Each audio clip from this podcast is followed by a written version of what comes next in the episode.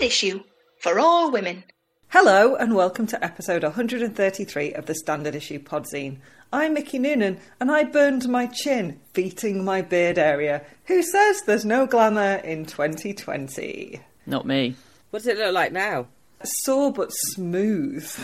Okay. Well, at least it at least it did the job it was supposed to do as well as the job it wasn't supposed to. do. I'm hoping that by the time the redness has gone down, I get a few days before the stubble starts. I'm going to say minutes probably. I'm Hannah Dunleavy, and this week I had to go on the VR. Jen, you've been away. My nephew's got a VR. It didn't go very well. Were you like the dean in Community? Did you become godlike in your power hungry manner? Well, I can tell you exactly what happened because he's bought a VR, which was horrifically expensive, and he saved all his pocket money up for like two years. It's like a virtual reality head kit. Right. I believe it's called a Quest. But it does obviously it's really expensive, so he doesn't have that many games on it at the minute because he's only just bought it. So the first thing that I did was go on a roller coaster. Okay. And I lasted a minute before I had to stop and be sick. the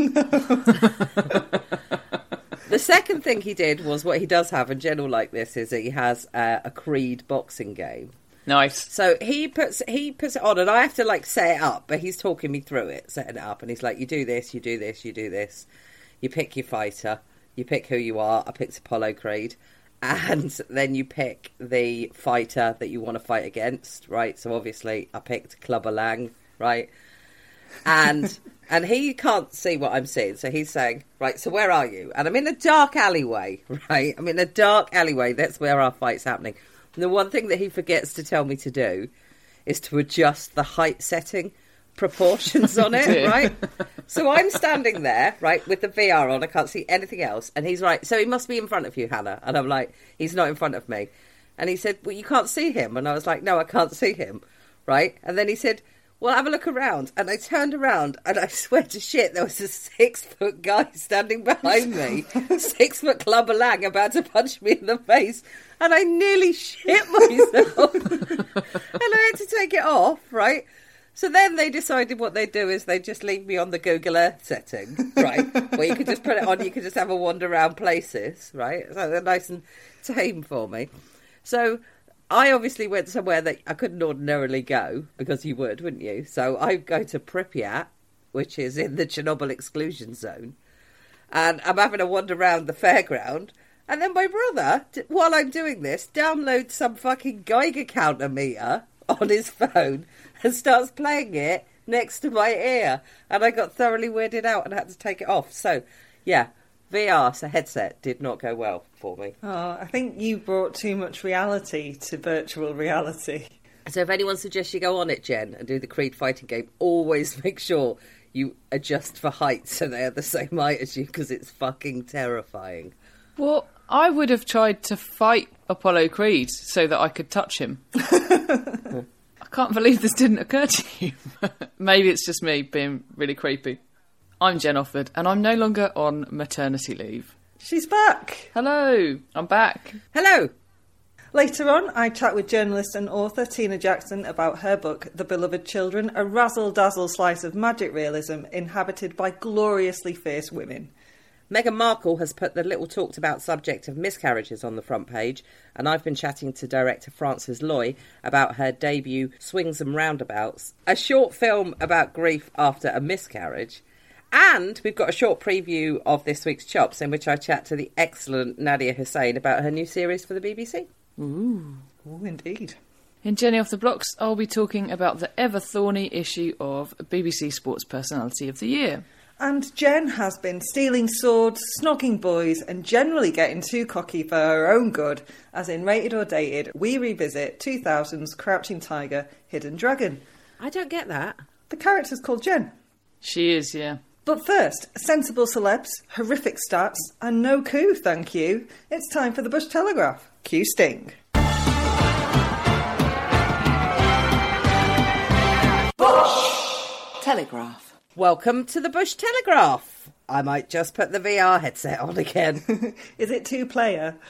Uh, no, I don't think so, sadly. Uh, otherwise, you could have warned me that there was someone behind me. So, Mickey, question How do you feel about having a COVID vaccine?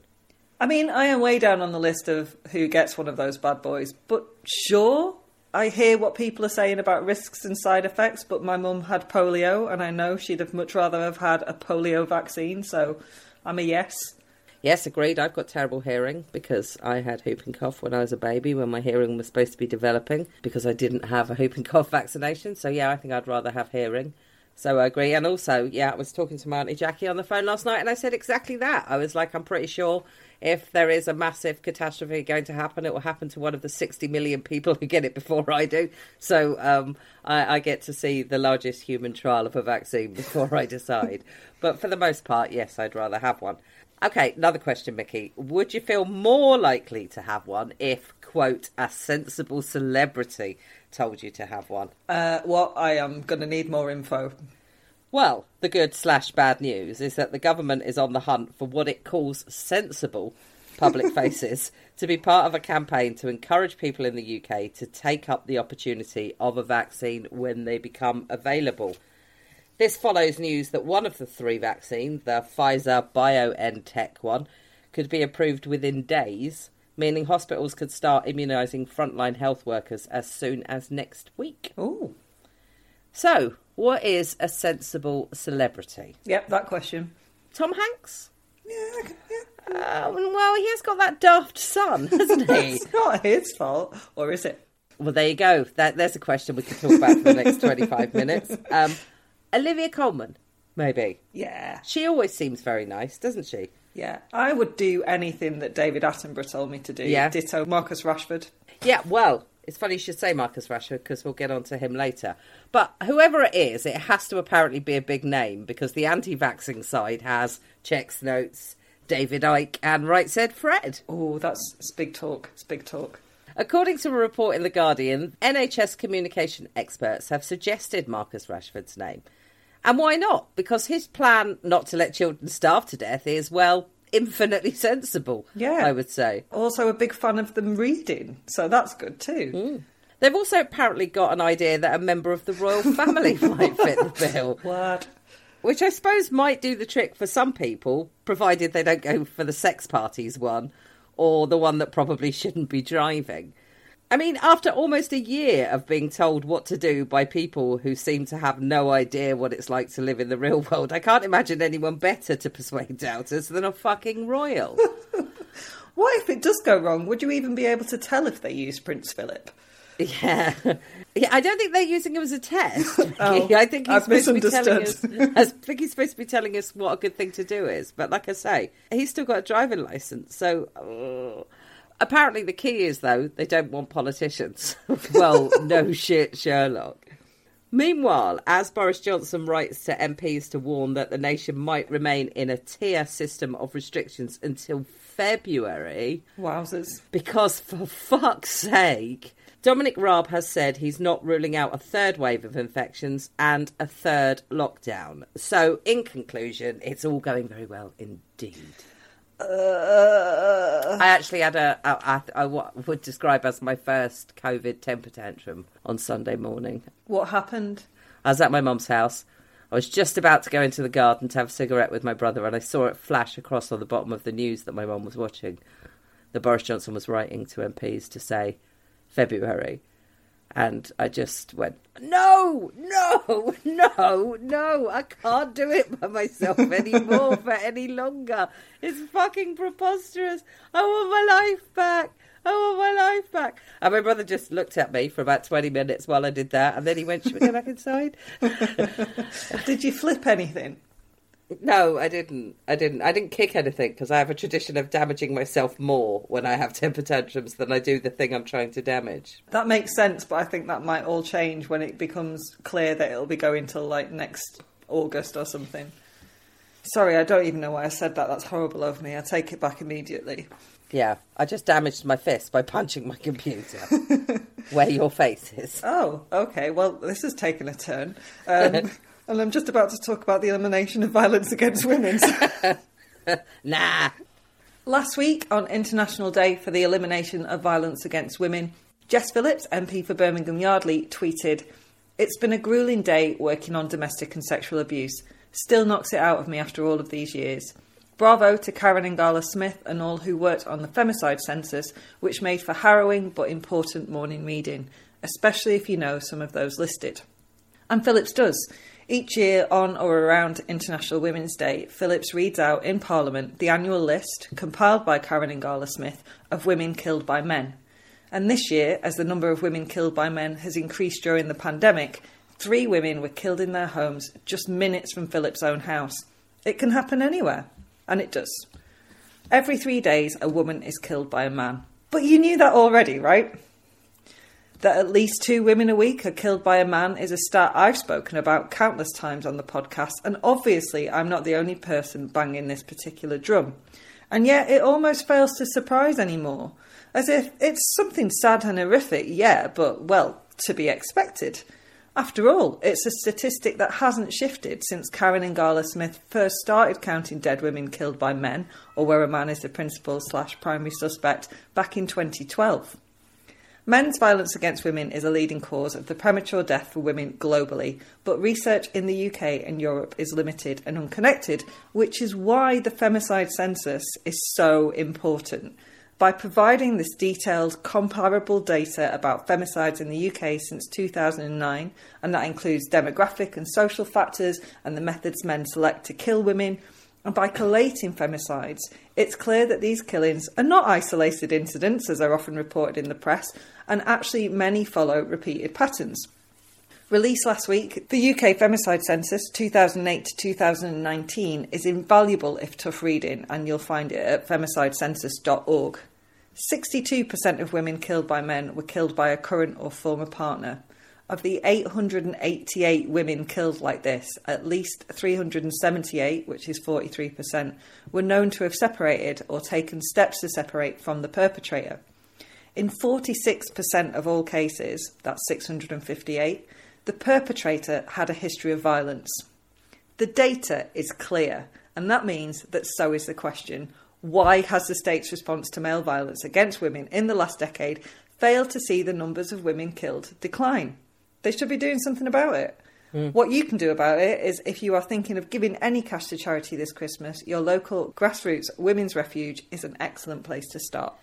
It's difficult to because the, whatever they're doing clearly isn't working. But I don't know why it's not working. Is it not working because it's not a good idea? Is it not working because it's not tackling the root of the problem and it's only trying to tackle the symptom? I d- I don't know. It's difficult to know, isn't it? I think society has mm. a, an issue with naming the problem, which is male violence. It, it just doesn't get said. They keep getting reported as isolated incidents instead of putting the pattern together. If we don't name the problem, we can't tackle it. Anybody want a bit of good news? I, am I'm, I'm the only other person here, and yes, I do. Mick, do you want a bit of good? Well, Peggy's here, and Peggy's about to get some good news, which is I'm going to put her in another room if she doesn't start behaving herself. Well, here you go. Donald Trump has said on Twitter that he had recommended that the General Services Administration, which is the agency that provides transition resources, and by transition it means from one president to another president, to quote, do what needs to be done with regard to initial protocols, which, short of a concession that he lost the November election, is the closest we're going to get to a dignified departure from the White House. But, nonetheless, it means that, as we've consistently said all year, he will not be conducting a coup. And by we, I very much mean standard issue.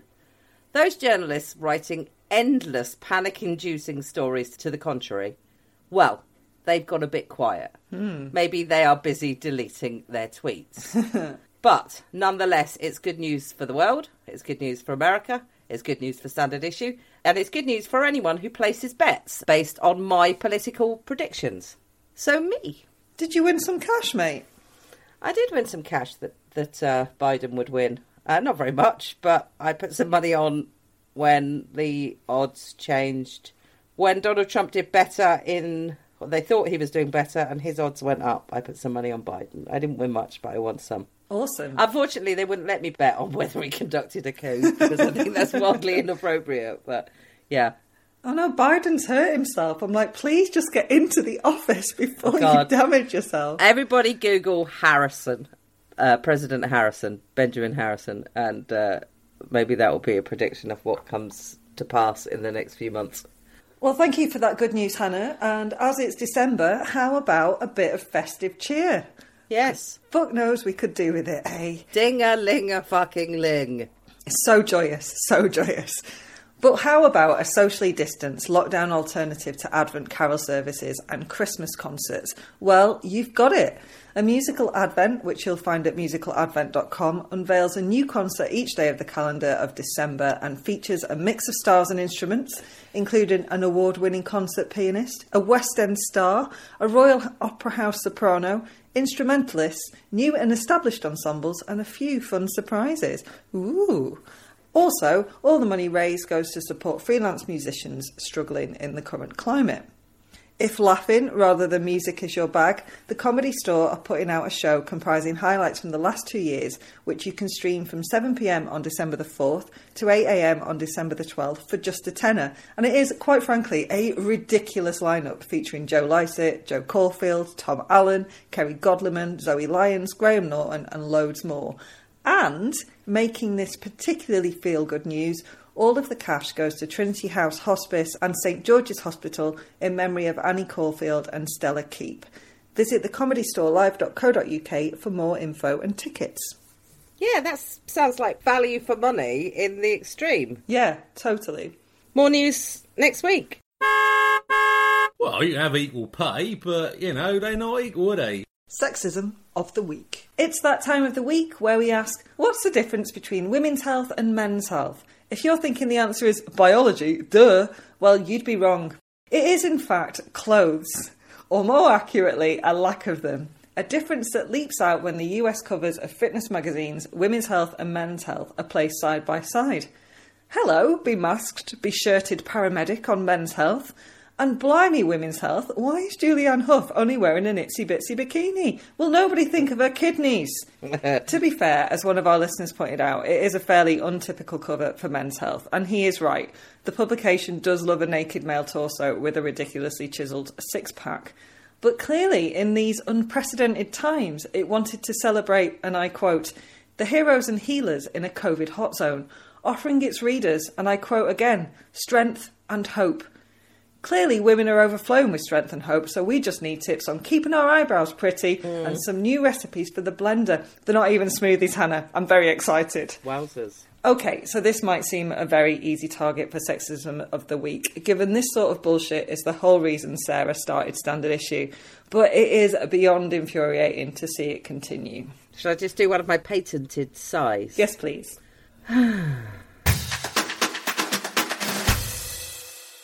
Hi, I am joined on the phone by Frances Loy, director of new short film Swings and Roundabouts, which tells the story of a couple grieving after a miscarriage. Thank you so much for joining us, Frances.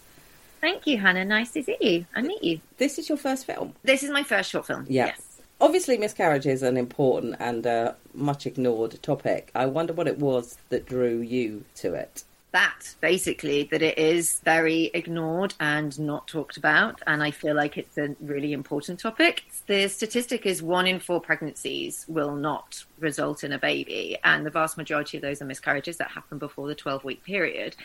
That's a common statistic. That's a lot of people that this affects. Mm. And just like with the fact that we're now starting to talk more about mental health issues and all sorts of things that affect people that have previously not been discussed, this just seems like one of those subjects that there needs to be more about. Because that statistic's interesting, isn't it? Just because something's common, it doesn't mean it's not incredibly traumatic. Did you speak to women about their experiences, women that you know? Is that how you grounded yourself in it? I'm a mother myself. I have not experienced a miscarriage, very fortunately for me, but I think the vast majority of fellow mothers that I know have had miscarriages than haven't. And actually, for a lot of the women who I was pregnant with the first time, lots of us fell pregnant very easily the first time. And actually, there were a lot more kind of second baby miscarriages mm. amongst my friends. I think all of it is very difficult, but when you've had one very successful, easy pregnancy, then the kind of fear that you have that first time goes away for the second time. So I think there's a massive shock to a lot of those women. The big thing I realized when I started writing the script and delving into the story more was that I'd spoken to so many female friends about their experiences before I'd even thought about doing the film. But I hadn't really spoken to any male friends about mm. it. And there are two parents to consider when you're talking about a heteronormative relationship. And I realized that actually there is something to be said there, and it's something that a couple goes through together, and the person who is not pregnant obviously goes through some kind of grief cycle as well. So, the actual really big chunk of my research into was actually speaking to men. I did a thing for Baby Loss Awareness Week a couple of months ago now, and the woman I was talking to who had had had a baby and it, it died hours after it was born mm-hmm. well, she was saying it's actually something that's mourned quite widely within a family as well. Your your parents have often been really invested in this child that you were expecting, and that it does affect everyone around you. But the focus is always on the mother because it's literally your body that it's happened to. And it absolutely should be focused on Yeah. the mother. Like I think this is the thing. Mm. I don't want to make it seem like I think the men's experience trumps the woman's experience because obviously it doesn't. Yeah. But it absolutely needs to be taken into account. Yeah, and I I think the thing is that as much as it isn't spoken about between women, it's really, really not spoken about between men because there's this feeling that lots of the men I spoke to use phrases like "I'm not entitled to grieve," Mm-hmm. "It's not happened to me," I, "My job is to look after her." One friend in particular, he took up running because it was the only way to try and get some of his own grief and sadness out because he felt like he couldn't be sad in front of his wife.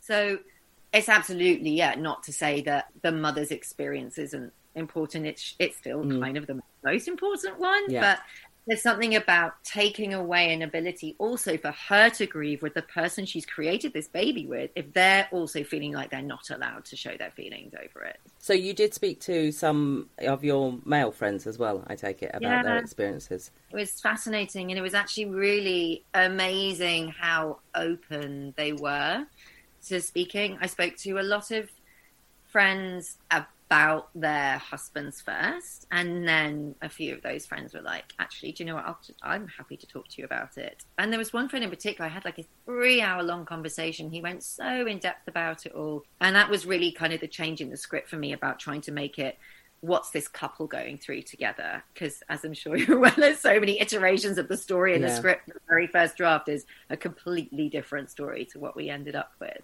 And actually, there was one friend. Her husband had ended up having a bit of an emotional breakdown about six months after the miscarriage. So she'd spoken to friends, and not many people knew, obviously, because you just don't tell anyone. That's the thing. But as mm. soon as you find out one friend's had a miscarriage, then that tends to be the person that you then talk to about it. But he just didn't speak to anyone. And he six months later, he just got really sick, had like a fever, was really exhausted, couldn't get back out of bed, was put off sick off work. It was almost like the grief had manifested itself physically because he'd just never spoken about it, not even to her. And then she's got a friend's husband to then speak to him, and mm. he finally had like another dad he could talk to about it. Why do you think that creatively people do shy away from it? No, actually, because it's not like deep emotional experiences aren't mm. talked about. I don't know if it's because of the whole secrecy around it and the feelings of shame, which is utterly ridiculous. Mm. That like the shame a woman feels when she has a miscarriage that her body has failed in some kind of way. I don't know if it there's just an intense personal issue with it that people either feel like they can't speak on behalf of other people or it's not something they want to share themselves. I did kind of go through the motions and I realized I was making this film and I knew I would be asked the question if I personally have experienced miscarriage and mm. to be like, no, I, I haven't. So I am kind of telling a story that is not my own. But I wonder if maybe that helps in some kind of way to be objective and to Yeah. be a person who can sit and say, hey, tell me about your experience. I have no experience and no judgment. So you can be free to say everything that you want to in order for me to try and tell your story authentically mm. rather than necessarily just going, this is purely my experience and I'm just putting myself into it. I'm not a big fan of art that does that generally, well, in terms of film and performance. And I'm not sure as well if it's, be careful how I word this, but I'm not sure if it's also because of the still male dominated essence of the way these stories are told Yeah. that it's not maybe seen as a story that's worth telling or it's not something that maybe studio executives or whatever are thinking oh that's a subject we should cover but then even then at the same time i'm like but your version your mm. experience of it is important to tell as well as i say it's i feel like it's a it's a full as you say it's an extended family experience that people go through, not just a woman's one. So it still seems weird to me that it's seen as like a woman's issue and therefore isn't prioritized in the same way. Yeah, because in a lot of ways, for example, the way abortion is dealt with on film and um, television, uh, I spoke to Kelly O'Sullivan earlier this year because her film St Frances largely covered issues of abortion, and it's absolutely brilliant that that is being talked about and written about because that in it as well a common experience for women. But it would seem odd that in some ways we seem happier to talk about that experience, I think, than we do to talk about the other experience.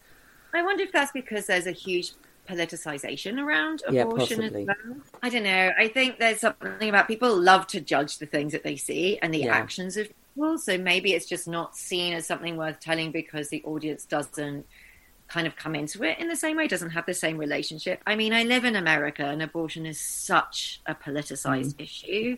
I don't know. Maybe that's part of it. Maybe it's be more comfortable to talk about because it becomes about politics rather than about actual storytelling. Yeah, if one of my friends told me that she had had an abortion, I feel like I, I would know what the right thing to say was. Whereas if one of my friends had told me she'd had a miscarriage, I don't know that I would know what the right thing to say was, if that makes Right. sense. Because I think that's a lot of the problem, isn't it? Especially if you're trying to be supportive. Because again, the same as when we were discussing the thing about baby loss, is words like, well, you can try again, which I'm mm. sure the person who says that means the best, but it's just the worst possible thing to say in that circumstance. It really is. Yeah, completely. And I'm the same as you. I actually had I've had friends who've had run the gamut. You know, I've had friends who've had stillbirths. I've had friends who went for their 20 week scan and had to opt, opt mm. for a medical abortion because their baby just wasn't going to survive. And it's really hard to know what to say in those situations. And I think that's kind of what's been interesting for me is telling this story and trying to be true to knowing what to say and how hmm. to tell the story when it's not something that I've experienced myself, but have been very, very close to the huge range of experiences that it comes under under baby loss. There weren't several moments actually in the script development where we were like, do we want to leave it open as to at what point she's had the miscarriage? Are we talking about a stillbirth? Because I actually started writing the script just after a friend of mine had a stillbirth and kind of went went into labour, went into hospital, and was told the horrible news that her baby had died 24 God, hours that's before dreadful. the baby started. So that was very much in the forefront of my mind. But I think the reason that I ended up erring more towards miscarriage, and it's not necessarily that clear, but in my head, it's kind of early. It's in the first three to four months that it happens was because the statistic is so massive and Yeah. because it is so common. And I wanted it to feel very universal in that way because I think, in the same way of talking about abortion, maybe, and it's, I mean, nothing's ever made about stillbirth either. But I feel like there's so many people who'd be like, oh, we could talk about that because that's something that's never going to happen to me. Yeah. Statistics, and it's still, there's still something like 7,000 stillbirths a year happen in the UK. It's still a lot. Now, I want to say that I was told it was one in 200 births. I want to say that I was told that during that thing, but now I don't know if it was because that's that seems like That's an, not the same statistic. I don't know. I just remember my friend had hers. That was Yeah. she was like you're one in the six or seven thousand people this happens to. yeah, it year. probably is the same Not- statistic, isn't it? I don't know how many babies are born, but yeah. So really, Now, you originally come from the theatre. Can I ask you what your hope for the theatre, given the year it's had? Vibes. It's really interesting, isn't it? Like it's been so heartbreaking and so hard. And I think the thing that really got me over the summer was when they released Hamilton live streaming mm. and how many people were like, "Oh, amazing! We get to see Hamilton. This is so awesome," which is awesome. Yeah. I mean, I categorically have something against the fact that it's supposed to be this very accessible piece of theatre that people were having to pay two, three hundred dollars to go and see. Anyway, different conversation. Yeah. But I did make the point to everyone who was so excited about it. I was like, cool, that's theatre though. So do you think that because you're effectively seeing it for free or part of your streaming service you pay for anyway, you could maybe donate a theatre ticket price Yeah. to like a small theatre? Because that doesn't happen without the smaller theatres. These amazing shows don't just come out of nowhere. It's so expensive to make theatre and it's really hard to make any money so that people get paid properly. And it's so important people get paid properly. And I think people just think of kind of glamorous actors sometimes Yeah. and you're like god no what about the stage manager who now doesn't have a job Yeah. now what about the cleaners who come and clean the theatre you know all of those people. What about the PR people? So it did break my heart and make me very upset, especially because you're packing people onto planes to go on their foreign holidays, and yet there are ways you can make these buildings work so at least the show goes on in some kind of mm. way. Because I think it's also there's so many people I know who are like they just can't plan for anything because they don't know when stuff is going to be able to happen. It frustrates me that there wasn't more of an effort on behalf of the government to try and figure this out because I know there were people in the industry who were submitting papers and ideas and thoughts and proven techniques of how it's worked in other countries. Yeah. I understand there are a lot of priorities, but as ever, the arts. No, it's never a priority. never- No. And yet here we are in a global lockdown where everyone's watching television all the time. yeah, Like yeah. it's a priority right now. yeah. Like you say, it's depressing on a lot of levels because I think in order to make it profitable, then you're either going to have to make the tickets more expensive and therefore it becomes less accessible, or Yeah. you cut everybody's wages, in which case the only people that can afford to go and work in theatres are people who can afford to work for very low wages. It becomes like a hobby, doesn't it? But also, we're all very used. Do you know what I mean? We're all Yeah. very used to the fact that the the expectation is that Mm. we work for free and we all cut our teeth paying to be Yeah. able to work, and so. There's almost this stoicism, I think, from the theatre community when something like this happens. Of like, you know, our motto is the show must go on, effectively. So, yeah, that's absolutely something that could happen, but better to work than not work at all. Yeah. To a certain extent. I do appreciate there's lots of things the government has to take into account, and some things they've mm. done well. But, No, you know, they've and- done nothing well. The- oh, I don't think over here. I don't think, mind you, I don't think over there they've done too much well either. No, I know both countries out of the frying pan and into the fire.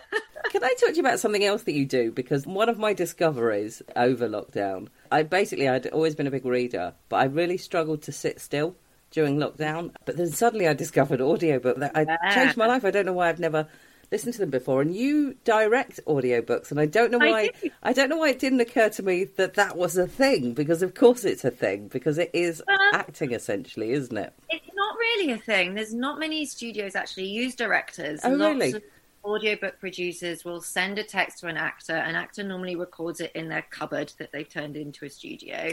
And then an editor puts it together. But I work as a contractor for Penguin Random House, and they're one of the very, very few people. Thank God, because they're huge, and Yeah. obviously they produce a lot. They're one of the very few studios that use directors, and they really believe in using directors because no, first of all, it saves a lot of time from the editorial post point of view because we're catching a lot of the mistakes as they go. Mm. And actors are actors. They're like me. We like to work with other people. Yeah. And so they definitely see the value. They get a much better performance out of actors when they've just got another person in the room collaborating and working with them. And I didn't listen to audiobooks at all until I started working in audiobooks and I suddenly had an hour long commute to the studio. And yeah, I love them now. It's really cool. And I did an English literature degree, so it's like my two loves coming together in a really lovely way. And one of the few industries that's currently doing okay during lockdown, which helped. You've Yeah. been working with Jeff Goldblum. I did work with Jeff Goldblum. Yes, Tell me what that was like. That seems like it would be an experience. There was an experience. He is brilliant. His mind just ping pongs from one thing to another mm. so quickly. Like he's quite hard to keep up with, but he's he's so interested in the world and he's one of those people that has a breaking news app on his phone. So there's constantly he's every break he's like, Oh my god, did you see this? And did you see this? Like he's so tapped into the world Yeah. and how it operates, but in a really kind of inquisitive brilliant way. Like, have you seen any of the series, his TV series that he's just made, The World According to Jeff Goldblum? No, no, but Oh my God! ends Oh my God! interview goes and watches Yes! it now. Oh my god, it's so good. So, okay, it might just be an America thing. I have to find out how you can watch it in England, Okay. but through Disney Plus, we watch it through the National Geographic Channel. So he's done this series called The World According to Jeff Goldblum, and one time he looks at bikes, and another time he looks at other protein sources by eating insects. And that is Jeff on that program. Mm. That's exactly what he's like. Can I Yeah. ask what's next for you, Frances? Are you are you do you know uh, the way the world is at the moment? Do you have any idea? loads of audiobooks. But the next kind of immediate steps are getting distribution sorted for Swings and Roundabouts so we can finally put it out into the world. And I have booked my first video game. There's a lot of movement in the voice directing world now that video games, which is not something I was ever interested in or into. But over the last five years, they've become so much more of an immersive experience. Video games have these cool cinematic cutscenes now. It's not just about getting someone to shout fire in the hole in seven different Yeah. accents. Like there's that really cool creative stuff going on in that realm as well. So I'm lucky I'm kind of managing to build my career in lots of different ways as directors. And I feel like there's a lot of directors who are now able to do that, where you're not just a theatre director anymore. You manage to transcend and move between all the various mediums and art forms. You're a director of actors ultimately. Yeah. And that's super exciting and I love it. Thank you so much for your time, Frances. This has been excellent. It's been lovely to chat to you.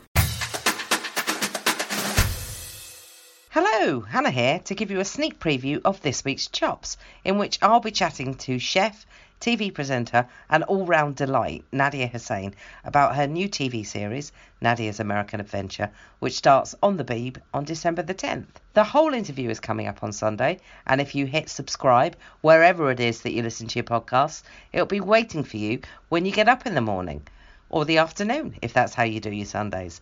But in the meanwhile, here's a sneak preview when Nadiya tells me about being in a Guatemalan street market in Los Angeles. Yeah, when, when I was out there, one of the things that really hit me, was in LA. And when I think LA, I think the Hollywood sign, I think celebrities, and it's kind of the hotspot. You have this image. And uh, in my head, I was hoping to be surprised, but equally ready to not be. But it's a big old place. And luckily, you know, I had the opportunity to meet some incredible people. One of the first things that I did when I went out there was I went to a Guatemalan night market, which to me, Guatemalan night market, Los Angeles. You don't put the two together. You wouldn't naturally. And we were out there at night. I say we because what people don't see is the camera crew and everybody else that's with me. Like to be able to go out and experience the like we literally just still jet lagged and we're thrown into this Guatemalan night market where your senses are on overload. The smell, the sounds, just the lights, everything, everything about that is so immersive. Like mm. you just you are in this experience and you would not know from that little strip of road that I was walking up and down, you wouldn't know you were in LA. You would not know. And there were people there who had traveled for lots of reasons. You know, they were either running away from something or they don't even have residency there yet. You know, they don't have their paperwork. So they, they are there. They don't know how long they're there for, but they're all, they, everyone had a story and everyone was there for a reason, all immigrants. And for me, that was really interesting. But in that kind of little strip of road where they had this market, they came alive. They were alive. Mm. You, you- I heard their sad stories, but within those sad stories, there was this light in their eyes, and there's this life that you don't see anywhere else. And that that was through the food. They were cooking and serving food for people who would drive by, and and like these are people who miss that little taste of home Yeah. you drive by and pick up some fried chicken or some grilled steak or some pupusas like pupusas they sit in your stomach and they'll keep you full for a week but they were delicious. These maize patties that filled with vegetables and then cheese on top just like absolutely incredible and you wouldn't get anything like that anywhere else When I saw you walking through that market and there was a guy and he was cooking on the shopping trolley, which was just Yeah. amazing, my gut reaction was very, very British. We have kind of a sterile attitude to food. We want to know were people wearing gloves? We make people like wear hairnets. We worry about how many calories there are in things. And that was just food for the sake of food rather than thinking about anything else. Yeah, I mean, like they were pretty ingenious, you know, taking Yeah. what they have, the little that they have, and turning it into something they could cook on, and it was portable, so they could just mm. finish up and roll it away. Done, done for the night.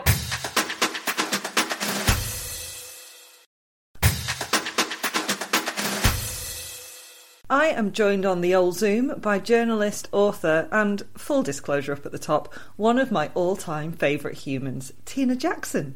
Tina, hello. Hello.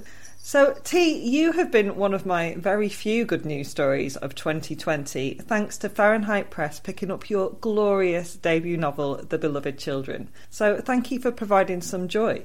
Well, thank you for Standard Issue for inviting me to come and say hello. I'm utterly, utterly pleased, and it's a joy to be part of a conversation about women and fabulous women at that. I mean, I'm loath to interrupt you to talk about your book now, but I'm going to. I have been lucky enough to read an advance copy of The Beloved Children, and it really is as much a thing of glittering wonders as the fabulously ramshackle Franks Theatre in which it's set in wartime London. It's liberally doused in magic realism and packed with ferocious and bewitching women. Can you give the listeners an idea of what and who The Beloved Children is about, please? The Beloved Children is a story about three young women who are Chrysanthemum, Rose, and Araj, who are thrown together as a very untested troupe of not very good dancers in a variety theatre, and because it's wartime, all the acts are all them old codgers, as as Billy Franks refers to them. Acts from bygone days, they're acts who've seen better times. And the three Graces are the three young untested, untried, wide eyed, up for all sorts young girls who come into this theatre, and it's a transformation story. So, inevitably, as they step over the, the threshold of the theatre, their lives are going to be transformed, and they're transformed in all sorts of different ways. But their friendship lasts throughout their lives the beginning of the book picks them up when they're very old ladies and they're looking looking back on their glory days. It certainly reads like you've been living with some of these characters, including two who are very key, who you haven't mentioned yet, for a long time. The genesis of this book started with a dance. I'm part of a variety troupe and have been for a long time part of a dance troupe. And the number that we did some years ago, many years ago now, involved an old Pelham puppet of a dancer.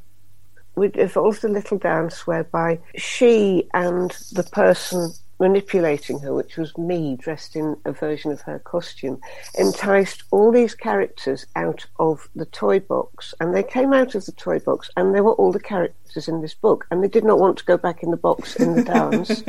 and in real life, they didn't want to go back in the box either. That's where they came from all those years ago. The characters of Dolores and Janet, who are, as much as the three Graces are gorgeous, the proper standouts, the show stealers, and that is how they would want it to be. Their voices are amazing, the vernacular with which they talk. How hard was it to to get those voices?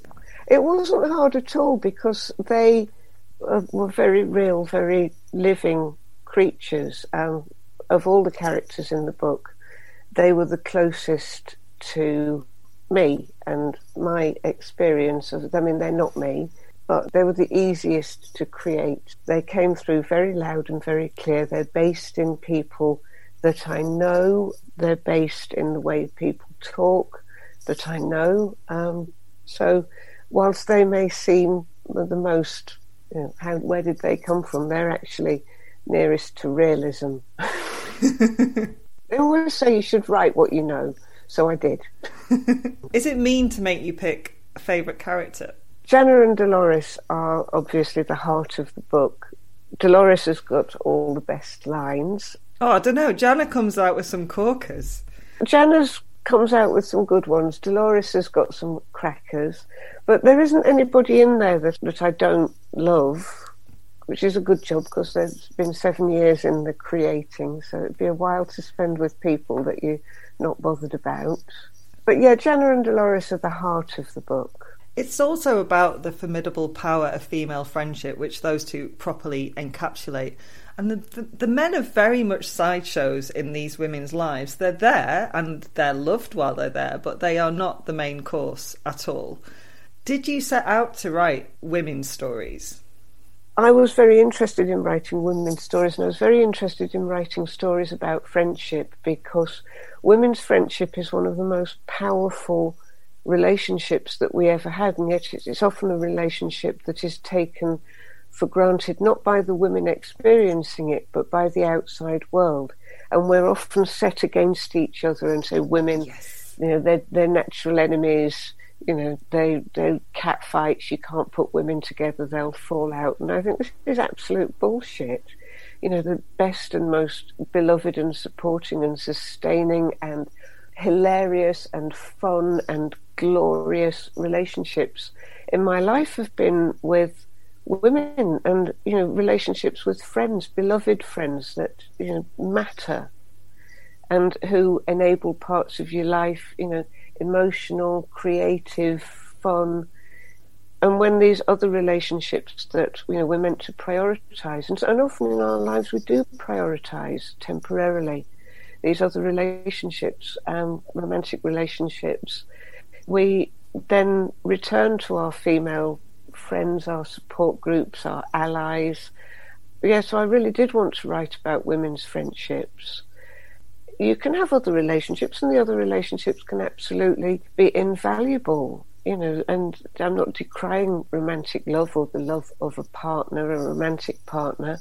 I'm just saying that there is another relationship that's often sidelined. And actually, these are some of our main relationships. And our greatest joys come from our female friends a lot of the time. And we have lifelong friendships like that. So, you know, that's one of the things that I did want to write about with the beloved children. I think you capture it beautifully. And I think what you said there, and it's something that I've thought and, and probably talked about before, is that instead of celebrating these women's friendships and putting women's friendships centre stage, they do tend to put centre stage romantic relationships and pitting women against each other. It's got to come from a place of fear of how powerful that female solidarity can be and how transformative it can be to the status quo when women are allowed that solidarity. Well, I think we've always have had that solidarity. I mean, one of the things I'm very interested in, obviously, because I've written about it quite a lot in the Beloved Children, are the kind of people who don't get seen or get regarded as others. Everybody in in my book is somebody that in another book would be a supporting character, yeah. and oh look, aren't they strange character? But in here they're not. So I'm always very interested in what actually goes on in what is seen as the sidelines. And because women in historically have very often not been seen or not been counted, you know, their opinions haven't been sought. So their friendships have been allowed to exist out of sight. And, in, and I think, in a way, we've had a lot of strength in the out of sightness of our relationships much as I, I want to see women doing all the awesome things and owning the space, all the space, you know, in, in everybody should have the exact same rights to own space. But I do, and I'm very interested in what happens when you're overlooked and you reclaim, you have your own space. Because female space is a, is, is a, a massive issue. You know, people don't see female space, so they don't count it and and actually we do we've always had our spaces and and our places where we thrive and where we exert our power it's just sometimes been that the world chooses not to see those because it's looking for power in other places I couldn't agree with you more, as is, is quite often the way and has been the way across our friendship of many decades. but that's really key as well, because I think a place where women do find space is through stories and the power of story is absolutely paramount in the beloved children. And it's not just the one story, it's a jigsaw of many stories within that story, as, as life is. But I loved that.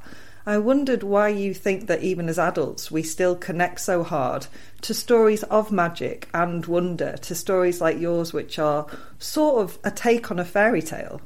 What I wonder, if I can just slightly turn that round, is why we wonder about wonder because when we're children and we read as, as the stories that we read as children, which is absolutely taken for granted that we love transformation tales, we love fantastic worlds, we love magic, we love possibility, we love the fact that your life can change absolutely and in, in magical ways. And when we get to be adults, all of a sudden these stories, are, we're supposed to value them less. And, and I wonder why why we're supposed as adults to read different things, that we're supposed to read stories that are less, where the world has got to shrink. Because we're, when we're children, our worlds are allowed to expand and expand and expand and expand. And as adults, we're supposed somehow to be much more conventional in what we, we see and read and enjoy and appreciate. And I think you've only got to look at a, a theatre company like Knee or like Emma Rice's Wise Children to see that actually, as, as adults, we can have that same captivation with enchanted worlds. We can have that same heart in the mouth sense of possibility. We can suspend all our ridiculous, uptight, this is what an adult is supposed to be, mores, and just experience, you know, life in all its raw and beautiful and glorious thrills. And that means sometimes it's terribly sad, sometimes it's heartbreaking. That's all part of it. But I, you know, I wonder why we, we insist on having as adults so very often this filter that things have got to be, you know, a little bit less, a little bit more restrained, a little bit less in colour. Yeah, I think we are taught to put ourselves in boxes, and your characters joyously and fiercely will not be put in boxes. One of the big powers of stories that I found I connected to in The Beloved Children is the choice of what stories not to tell. And I think today there's almost an entitlement to knowing like what happened in your family in the past and your stories, your genesis stories of where you all came from. And actually with the generation above me and certainly my grandma's generation, there was stuff that happened that just never got talked about. That's so interesting because that's exactly what happened in in my family as well. And when you come from backgrounds like ours, where people come from all sorts of different places, and they, you know, they come to cities and they come to work and they come you know, quite often they come because they're leaving something behind. They're leaving poverty. They're trying. They're they've come you know, historically to make a better life for themselves in some way. Uh, and there are lots of things that were, were never said. And you know, I love hearing own voices stories, and I love the fact that now people can be very open and very honest and reclaim their their bit of space. But I do. I'm also fascinated by those other stories where you often didn't tell your story. You, you, your stories were kept secret and and we are entitled to you know to tell which bits of our stories we're like you know we, sometimes sometimes there's a feeling that you know people have to bear all and, and sometimes we are allowed to create ourselves you know if, if if the only story that you ever told about yourself was the one that was the awful day when you were 12 where you just completely messed everything up and you were stuck with that one story for the rest of your life that would be heartrending you know, but we all have many stories, and some of our stories are appropriate all our lives, and some of them are appropriate for a bit of our lives. But we're all in, you know, we all have many stories woven together, and all our pasts have many stories woven together as well. Our stories aren't simple, and sometimes, you know, our stories aren't appropriate to be told. There's, I'm sure all families have stories in them which are painful for telling or maybe need a passage of time before that story gets told. Uh, some of the stories in The Beloved Children, those are stories that have been buried for a reason. I conceal them. I employ a lot of theatrical tricks in that book. But I think you can work it out. But the fact is that one of the characters hasn't worked it out, and that's maybe the story that you follow. We see most of the story through Chrysanthemum's eyes, and she's she's quite naive. And at its heart, for me, The Beloved Children is about something that I think has come into much sharper focus over the past nine months and counting. And that is its home. It's about her finding a home. It's about all these outliers finding a home and belonging. And it makes the excellent point that that is not necessarily where you think it's going to be. Some of us are very lucky to have families that we love, but some of us also are very lucky to have families that we choose. Yeah. And that was very, the Beloved Children is very much about, you know, that family is who you love. And it has become, I think maybe that's one of the reasons that there's been a, a little bit of, of interest in, in this little book, is because in lockdown we've all had so much that we can't do that actually the things that we, that matter have become very sharply focused and the things that matter are the people that we love yeah. and who we connect to and who becomes our families and how we stay in touch with the people that we love who are our families, who may not be our immediate family or our bubble or our support group, but who are nevertheless, they're part of our hearts' families. And yes, the beloved children is very much about finding who you love and who loves you and who you are at home with and where home is. You know, as I say, some of us are very lucky, and, and I, you know, I have, I'm lucky. I've got a, a, a lovely mother. My father's dead. I've got a fantastic brother, um, and I'm really fortunate that I'm close to them. But I realise a lot of people aren't. You know, they, that's that's not everybody's experience of family. Where do you feel, not just you, but more you? Yes, yes. Where you can be who you truly are and the confidence to work out who that is, I think. Well, sometimes, you know, I, I'm a great believer that, as happened the day that I met you, and I walked into an office and it's like, oh, there you are. Yeah. You walk, you know, the people you meet, you know, they you find them in the rooms where you are, you know, and, and they transform your life. Dancing also plays a huge part in the beloved children because we are following the three graces and it leads to the three graces getting to know Dolores and Jana. Now, I have had the pleasure of hoofing alongside you in your troupe that you mentioned earlier, Dancers Bazaar, and dancing has been transformative and life enhancing for you, hasn't it? Dancing's been the best thing I ever did. I, I started years and years ago when I worked at the Big Issue, and I started going to a belly dance class, and I'd always fancied it after seeing it on telly when I was a kid. And, oh, I like the look of that. It was the most wonderful thing to do, this joyful, liberating thing. And if you work with words all the time, like we do, yeah to have something where you only think about your body is is wonderful. So yes, I've always loved it. It's always been a place where the rest of the world can fall away. And it's been a really, a really important part of my life, and it's been a really important thing creatively as well. I've learned a lot creatively about how to put story together through putting dances together. Yeah. And I have been part of that show world for a while. No actual hoofing at the moment.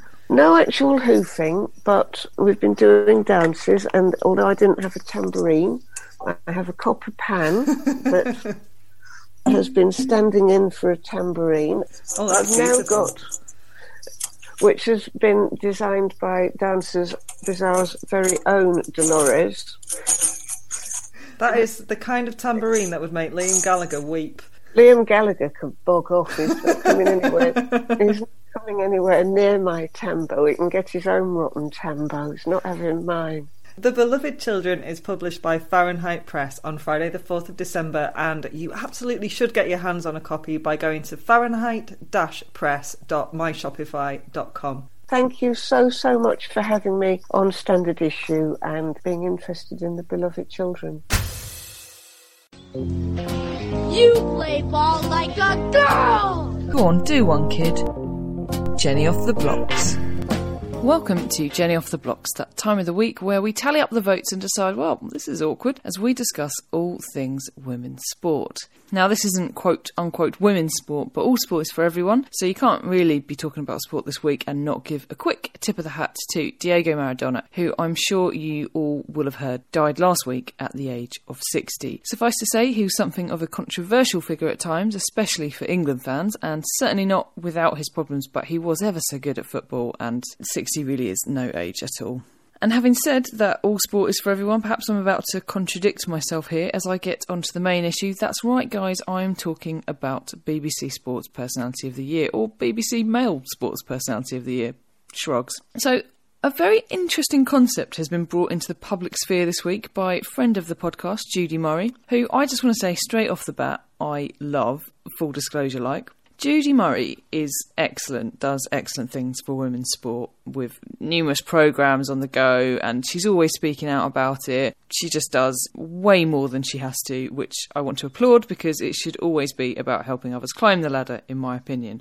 I think, and I can kind of understand why in a male dominated industry such as sport, but I still don't like it. A lot of women in the past have actually been quite quick to distance themselves from arguments around gender equality. And I think that's because we've been taught to be sort of grateful for the scraps we receive and not rock the boat lest we end up in the shark infested waters of the not too distant past. But not our Jude, no.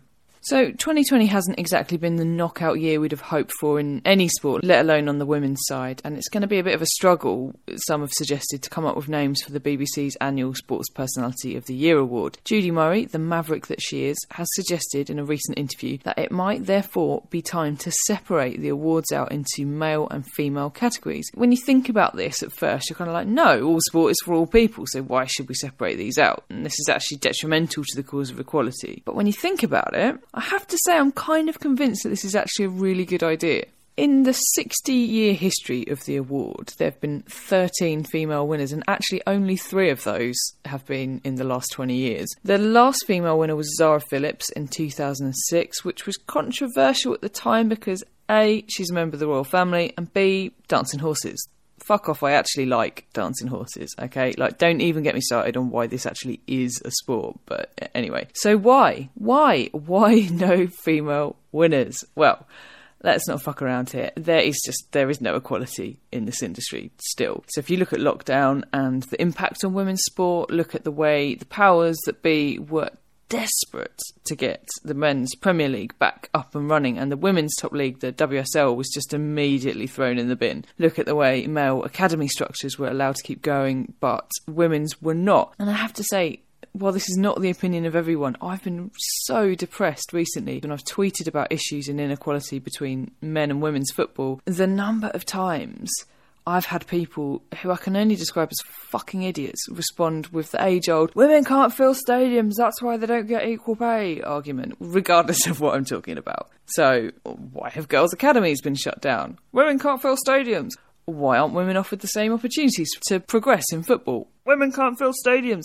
It doesn't take a genius to work out that if you addressed the problems at the bottom, things would start to level out at the top. But there we go, Twitter is not necessarily a place for geniuses. Anyway, there simply is no competition. Female athletes just they can't compete with the popularity of men's sport.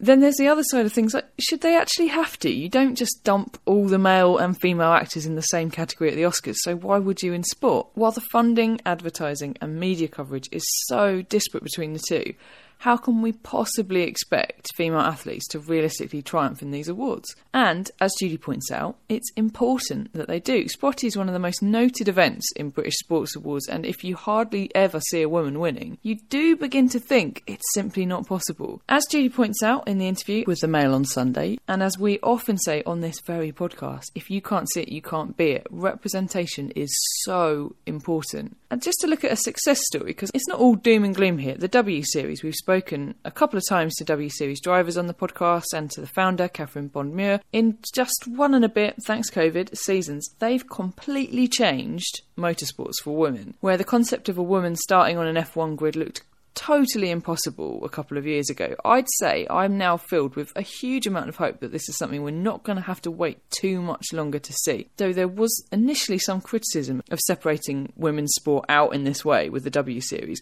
I do think that we have the W Series to thank in terms of raising the profile of female drivers. Anyway, to leave you on a positive note, hot off the press on Monday as I record this, it's just been announced that from 2025 the Women's Rugby World Cup will be expanded from 12 to 16 teams, which has been described, admittedly, by a man, Bill Beaumont, the chairman of World Rugby, as a milestone achievement. So there you go. Okay, that's all from me this week, and I'll be back next week with more women's sport. But I'd love to hear your views on SPOTY. What do you think about all this? You can catch me on Twitter, where I am at InspireGen, and until next time.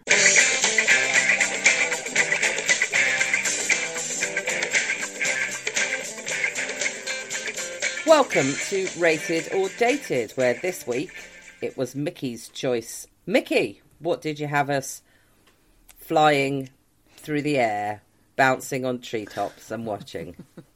I'm really worried about your new obsession with the virtual reality, this week, to make up for the fact I have previously chosen either nostalgia influenced drivel, wangfest, or a neat Venn diagram of the two, we watched Ang Lee's romantic martial arts opus, Crouching Tiger, Hidden Dragon, in which the women get all the best stories. To be fair, there is still an element of nostalgia at play for me here because my stepdad and I used to watch a lot of Bruce Lee films together, and my granddad adored the TV series Monkey. So I do love me a martial arts fest. What? That was Monkey. Oh, were you monkeying? Yeah. Did you think I was secretly signalling you? It's something? weird because I have to have you on this side of my screen, so it was just uh, a bit like some six foot boxer looming over you in a dark alley. Also, I am cheating a little bit because it didn't get released until January the 5th, 2001 in the UK, but it did come out on December the 8th, 2000 in the States. A multinational venture, Crouching Tiger was a huge box office success, made for $17 million and grossing $213.5 million worldwide, to become the highest grossing foreign language film produced overseas in American history. It was also a critical hit, nominated for 10 Academy Awards in 2001, where it took Best Foreign Language Film, Best Art Direction, Best Original Score, and Best Cinematography. It also picked up four BAFTAs and two Golden Globes. Ang Lee, the director, describes the film as a dream of China that probably never existed, and also as Sense and Sensibility meets Bruce Lee. And you're not going to find me arguing with either of those descriptions. Plot wise, it takes its inspiration from Wu Xia, a genre of Chinese fiction concerning the adventures of martial artists in ancient China, and that literally translates as martial heroes. But you know, we're all about the heroines. More on that in a bit. So, what is happening? We're in 18th century China. Fabled warrior Li Mu Bai, played by Chow Yun Fat, wants to hang up his sword, but also to avenge his master's murderer, the elusive Jade Fox. For years, he's been head over heels with Yu Shu Lien, Michelle Yeoh, but they are too noble to do anything about it or something. Anyway, he gives her his fancy sword called Green Destiny to take to an old fellow in Peking for safekeeping, only for it to be almost immediately swiped by posh bird Jen, played by Zhang Ziyi, who is due to be arranged married but has secretly been training in Wudang skills and getting up to desert mischief with saucy vagabond slash highwayman Lo. And anyway, who is her so-called Wudang master? Da da da! Only Jade Fox, in it. Is it all a bit silly? Yes, but it is a fairy tale, so let the many beautiful fights begin. I'm going to say one final thing before I let someone else do some talking. The astonishing choreography is by Yuen Wo Ping, the man responsible for Keanu Reeves and Carrie Ann Moss twirling all over the shop in 1999's The Matrix. And you can forget any notion of it all being CGI. Computers were only used to remove the safety wires that held the actors, and stunt work was minimum. That's Yeoh, Zoe, and Yun Fa on those rooftops and in those trees. Hannah, Jen, had you seen it before? I had No, not, I- no. I had seen some of it before, but no, I hadn't seen all of it before. No. And Jen? No, I, I had not seen it before. I had uh, elected not to watch it at the time, I think. Oh, like that made it sound like it was a, a conscious decision to avoid. I think it was, yeah. I think it just didn't appeal to, I don't know what I was, 18 year old me. Yeah, I'm going to say that's why I didn't watch it either because the people compare it to two things superhero films and ballet dancing. And I'm not really a fan of either of those things. Yeah. So it kind of drove me away from it, I have to say. Okay, well now I have forced you to watch it. What did you think? Uh, I'll kick off with you, Dunleavy. A bit like ballet and superhero films. I can see the point in it and I can see why other people enjoy it, but it wasn't really for me. It wasn't bad, but it wasn't for me. I've written down here it's all foreplay and no fucking, which there's an awful lot of fighting, but nothing ever comes of it. There's one bit where Michelle Yeoh gets her arm cut open, and that's literally, I think, the only damage that anybody sustains in all of this. It's very which is- bloodless. The guy gets the thing to his head, and you see a mm. little bit Yeah. of blood, but you'd think there'd be more. Yeah, it obviously is all foreplay and no fucking. Apart from when it actually is foreplay, I think that's actually probably like the the strongest bit of the film for me when she goes off and like goes into the desert. Although there is an awful lot of fighting. It's like when my cats hump the arm of the sofa. I'm like, I don't quite know what the point of it is, but okay. Okay, Hannah, Um, what, what do you want that to lead to, though, when the cats are humping the arm of the sofa? No, I'm wondering what they want it to lead to Oh, okay. at that point. I'm like, I can't actually tell whether what, what they think the end game of this is. The word silly seems a bit dismissive, but yeah, there are whole bits of it that I don't even really kind of understand what's going on. That odd thing where she manages to send a guy into a coma by like tweaking his nipples. Have you never done that? I've, sent, I've sent him into a coma another way. Um, and also that thing where they have two fingers at people's necks. I don't quite understand what, what that is about either. But what I will say about it is what it does really well and given that Ang Lee went on to direct one of my favourite films ever, what it does really well is scenery and a sense of longing for someone or something that you can't have. And those two elements are the best bits in this, and those two elements are what made Brokeback Mountain so fantastic. So, He's good at the subtext, Yeah. isn't he? yeah, Jen? I've got to, yeah, I've got to agree with Dunleavy on this. It wasn't really for me. I can see, like, the ballet thing, that's exactly what I thought about it. Like, I, I probably wouldn't choose to watch, like, a couple of hours of ballet on the telly. Yeah, it, it- that's how it felt to me. Although, obviously, the fight scenes are beautifully choreographed and they, they do look very nice, they do fucking go on a bit, don't they? Like, I, Yeah. I just found them a bit boring, to be honest. They're just a bit long, and there's an awful lot of them. and there's no Um, end to them. Like I say, there's just points at which people like. It's almost like oh, they just decide to stop fighting at that point, and then because they know they'll fight again in twenty minutes. Yeah, I think it's the tradition of martial arts films and martial arts in general is it's not necessarily good versus bad. Sometimes it's good versus good. So Jen's misguided, but she's not a bad character, so they don't want to kill her. So that's Just to be why- clear, Jen in this film. No, no, Jen. me. Jen in this podcast. yes, Jen in this film. She's not a bad character. She's just misguided. So they don't. They don't want to kill her. They want to. They. They want to kind of get her on side. But yeah, I can totally understand why if you don't like martial arts films, it's very fighty. That's what. I suppose it's a bit like if you don't like a musical. No musical's going to convince you to like musicals. yeah, it's I hope Hannah's stroking a cat. Either that or she's practicing putting a guy in a coma by tweaking his nipples. No, I am stroking a cat. She is there. Sorry, Jen, you were going to say something. no, I mean that's that's that is pretty much the summary of of my feelings on it. To be honest, it was it's a bit long. The the fighting's a bit dull. Um, it didn't it didn't do a lot for me, I have to say. And I'm interested that you said that there's no CGI in it because I thought bits of it looked really badly CGI'd. No, it's all wire work. So when they do the little run, so they look like they're flying, they're, and when they are flying, it's wire work. Question: Does anyone at any point explain why it is that these people can fly? Because if they did, I've I've missed that. Martial arts. That's it, just martial arts. Chinese magic, martial arts. It's it's exactly that. It's that heritage of martial arts films, and particularly wuxia. That particular genre is is magic realism.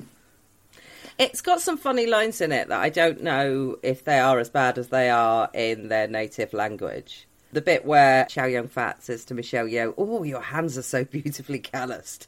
I thought that's the it's the oddest thing anybody's ever said in the way of romance, apart from the bit. And I, I, I have to say, I have paraphrased here when Jen wakes up and what was he called? Dark Cloud says to her, like basically, relax. If I was going to have rape, if I was Oh, going to yeah. rape you, I'd have done it by now. Yeah, Which is another odd line. Yeah, but then he unties her. Who says romance isn't dead? Yeah. and they have sex anyway. Way. What up? Yeah, you know, but when like ha- Hannah made that uh, remark about it's all fighting, all foreplay, no fucking. I think it's because you'd be tired, and Hannah and I have had this conversation Yeah. before. But you'd be too tired to do anything. You just want a little sleep, not a wrestle. But wherever it is that they are in that bit, which is like I say, to me, I like that bit the best because I think it's got the least amount of like flying and it's interesting. It looks like the Badlands, like really, it looks like the Badlands of South Dakota, which are beautiful in an odd way. Yeah, but you, you'd be exhausted, I think, after all of that. Okay, can we talk about the women? Because I totally appreciate that if you don't like martial arts movies, it's very hard to change your mind with a martial arts movie. But the women in this are really strong female characters, right? I yeah, I kind of felt they were obviously all really good roles, and women do very much take centre stage in it. Like you know, the the goody, the baddie, the sort of in betweeny. Um, but I did feel a bit like when they introduced the bit almost immediately about the kind of romance element of it. I was a bit like, oh, really? Why does it? Why does this? I don't know. Maybe maybe it's integral to the whole thing. Maybe it's necessary. Maybe it, it just. I just always think it's a bit of a shame. It always feels like it's kind of in there to, to you know bring the bring the women in to watch it. But she gave up romance for noble reasons and for her career, which I think in 18th century anywhere is pretty unusual, right? I mean, is it so unusual as to be entirely fantasy? yeah, probably, probably. Refer you to the fact that this is a little bit silly and fairy tale. But they've all got their own agency and they hmm. are not scared to get on with it. Agreed. Agreed. Rated or dated women's? It's difficult for me to know because I, I, I don't think that it has aged in that 20 year period. It doesn't feel particularly old, especially given it doesn't have CGI. So, therefore, CGI is what ages things generally because you think, oh, that looks a bit shit. So, I think from that point of view, if you liked it in the first place, I can't see why you'd like it any less 20 years later. So, I would say rated, even though it's not my cup of tea. I'd like to say that I liked it in the first place and I don't like it any less 20 years later. Right. So, yeah, rated. And that's probably a more positive place to end, to be honest. Jen's just tearing her hair out, going, Why have I come back? well, why you come back, Jen, is because I get to choose next week. And next week we're going to be some sleigh bells ringing and ding ding a linging and all of that and watch something Christmassy. What was that face? That was uh, me mouthing Scrooged at you furiously. It's No, not, I mean, it's, it's not, it's not not got a birthday, I've checked. It's not got. A birthday. Oh, does it have to have a birthday? Uh, okay, sorry. yes. Have you been listening to our podcast, Jen? I've been quite busy, no, mate. she hasn't. it's available at all hours, including like 4 a.m. when you're pulling your hair out, going, "Why won't you sleep?" Have you tried let, playing us to her? We might send her to sleep. I did um, in the very very early days. I did play. Uh, I did listen to the podcast when it was four a.m. and we were awake. Whereas now I just Yeah. like at four a.m. I'm just like saying to her, "No, Lyra, when it's dark, we don't talk." when she lies in her bed going, "Ah, ah, ah." I'm not sure sending anyone to sleep is a great advert, to be honest, Hannah. I think sending babies to sleep will get us some advertising revenue. I think. I'll give it a go, mate. Next, we will be watching Home Alone. That's the face, Mick. I'm doing the face. I'm doing the Macaulay Culkin scream as um as as eternalized by Edward Munch. That's where he got the, the idea from. Uh, yeah, I heard that. Yeah.